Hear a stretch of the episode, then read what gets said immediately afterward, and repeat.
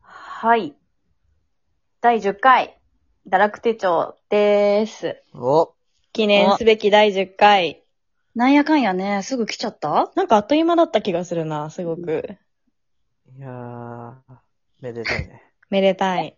まあ、めでたいねか。今、やめたいねって聞こえちゃった。もう、辛いかこれ。 どうした大丈夫い日に毎日毎日締め切りに追われるかのごと く。やいやいや、そんなか、 難しいことじゃなく大リスクやってるでしょ、これ。そう、あの、額だけだよ、滞らせ てんの。いや、滞らせてないですよ。いや、そうだけ今のど、とこあの、いつもあの予約配信のとこ ろに、そその、配信する日に、こはいはう、いちらって見るんだけど、ろ、うん一向に額の担当の回のが上がってこないの。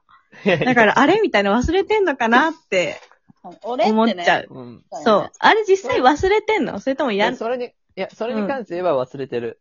やっぱりそうなんだ。じゃあ、あの、言った方がいいのこれからも。でも、えっと、うん1回目は事前に多分あげて、ううんん。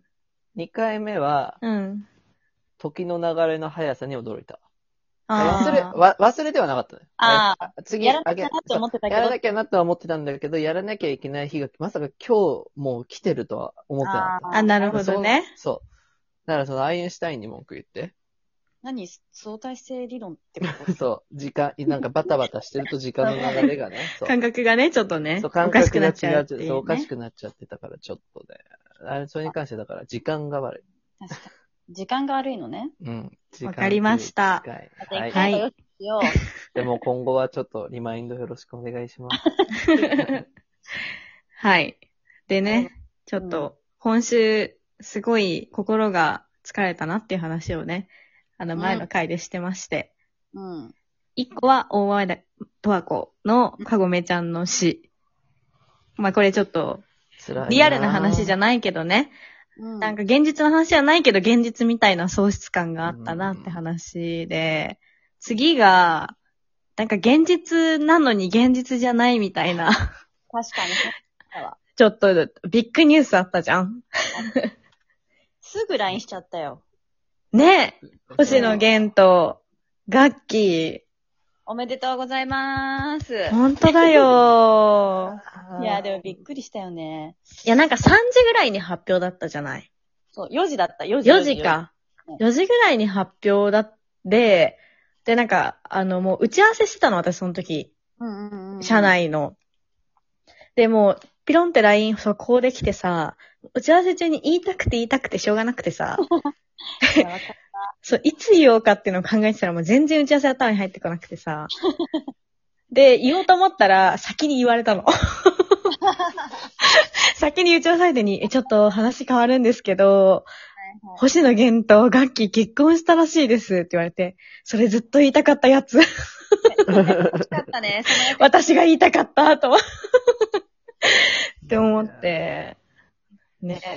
何かしら誰かと共有したくなる、やっぱ気持ちが。なるよ、そ4時に LINE 見たとき、家にいて、う。うん在うん宅うんうん。見てたとき、誰にも言えねえって思ってさ、とりあえず、そう、近場で LINE してる、この友達グループに、はいはいはいはい。見たみたいな感じで連絡しちゃったよね。いや、ほんとよ。しかもなんかさ、別に自分のことじゃないのにさ、なんかその後仕事手つかなかったんだけど、 私。手つかないよ、本当に。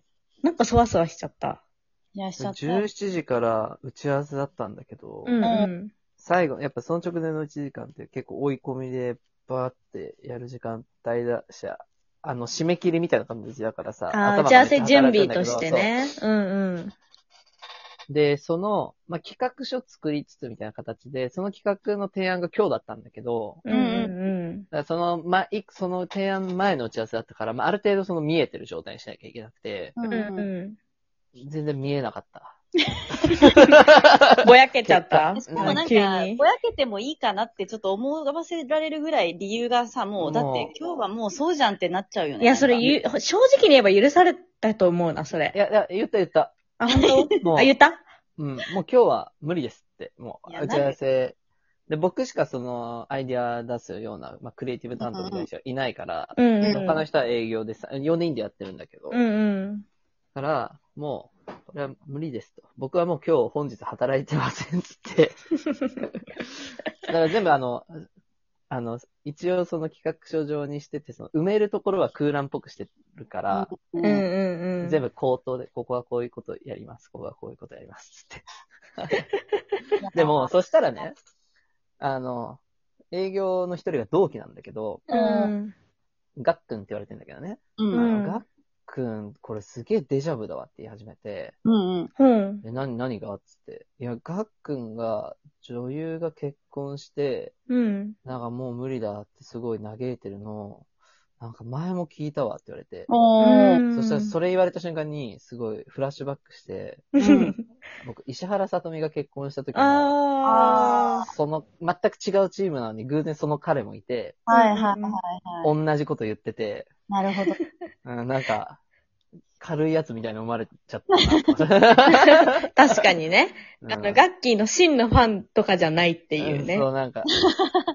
多分、里美が結婚した時は、もう里美が一番好きみたいなこと言って、ガッキーが結婚した時は、俺、ガッキーが一番好きなのにって多分言ってたんだろうなと思って。なるほどね。あ、でも何なんだろうなと思って。なんかさ、すごいおめでたいってなったんだけど、その反面なんかすごい、うん、なんかこう切ないというか、うん。みたいな感情があったの、なんか私。まあ確かに。なんでかもやっぱ憧れのアイコンじゃないですか。そうそうそう。だからもう神格化されちゃってうんる人たちだもんね。なんか。そうだねそう。確かに。しかもなんかガッキーってさ、まあ、そのさっきの石原さとみの結婚の話とかもそうだけどさうん、俺たちにはガッキーがいるみたいな。うん。ガッキーだけは、みたいな感じだったじゃん。う。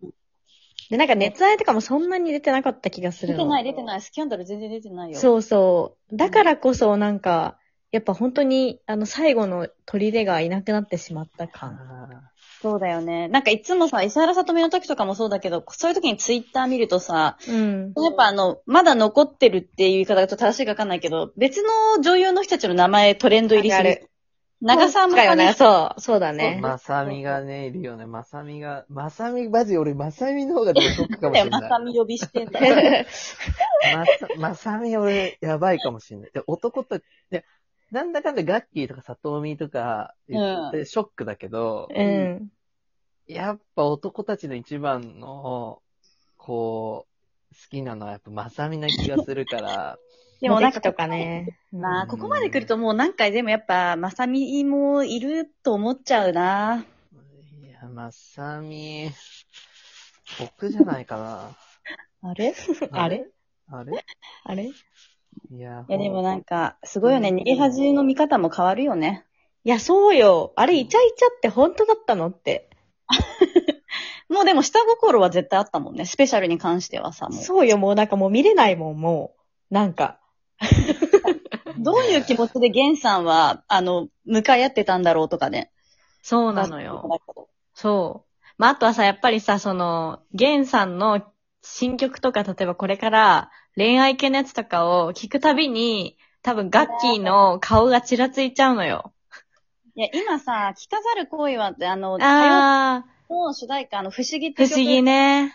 のうん。あれはドラマの書き下ろしだしなって、もともといい歌だなって思ってたんだけど、うんうん、あのニュース聞いた後、なんか聞き始めちゃったら、なんかそう、そっちやっぱ、そうなの。練習しちゃってさ、歌詞も結構そうなんだよね、そうなそうんかね。そうそうそうなんですよ。いい歌なんだけどね。そもう、誰かのことを好きになるのはや めよう。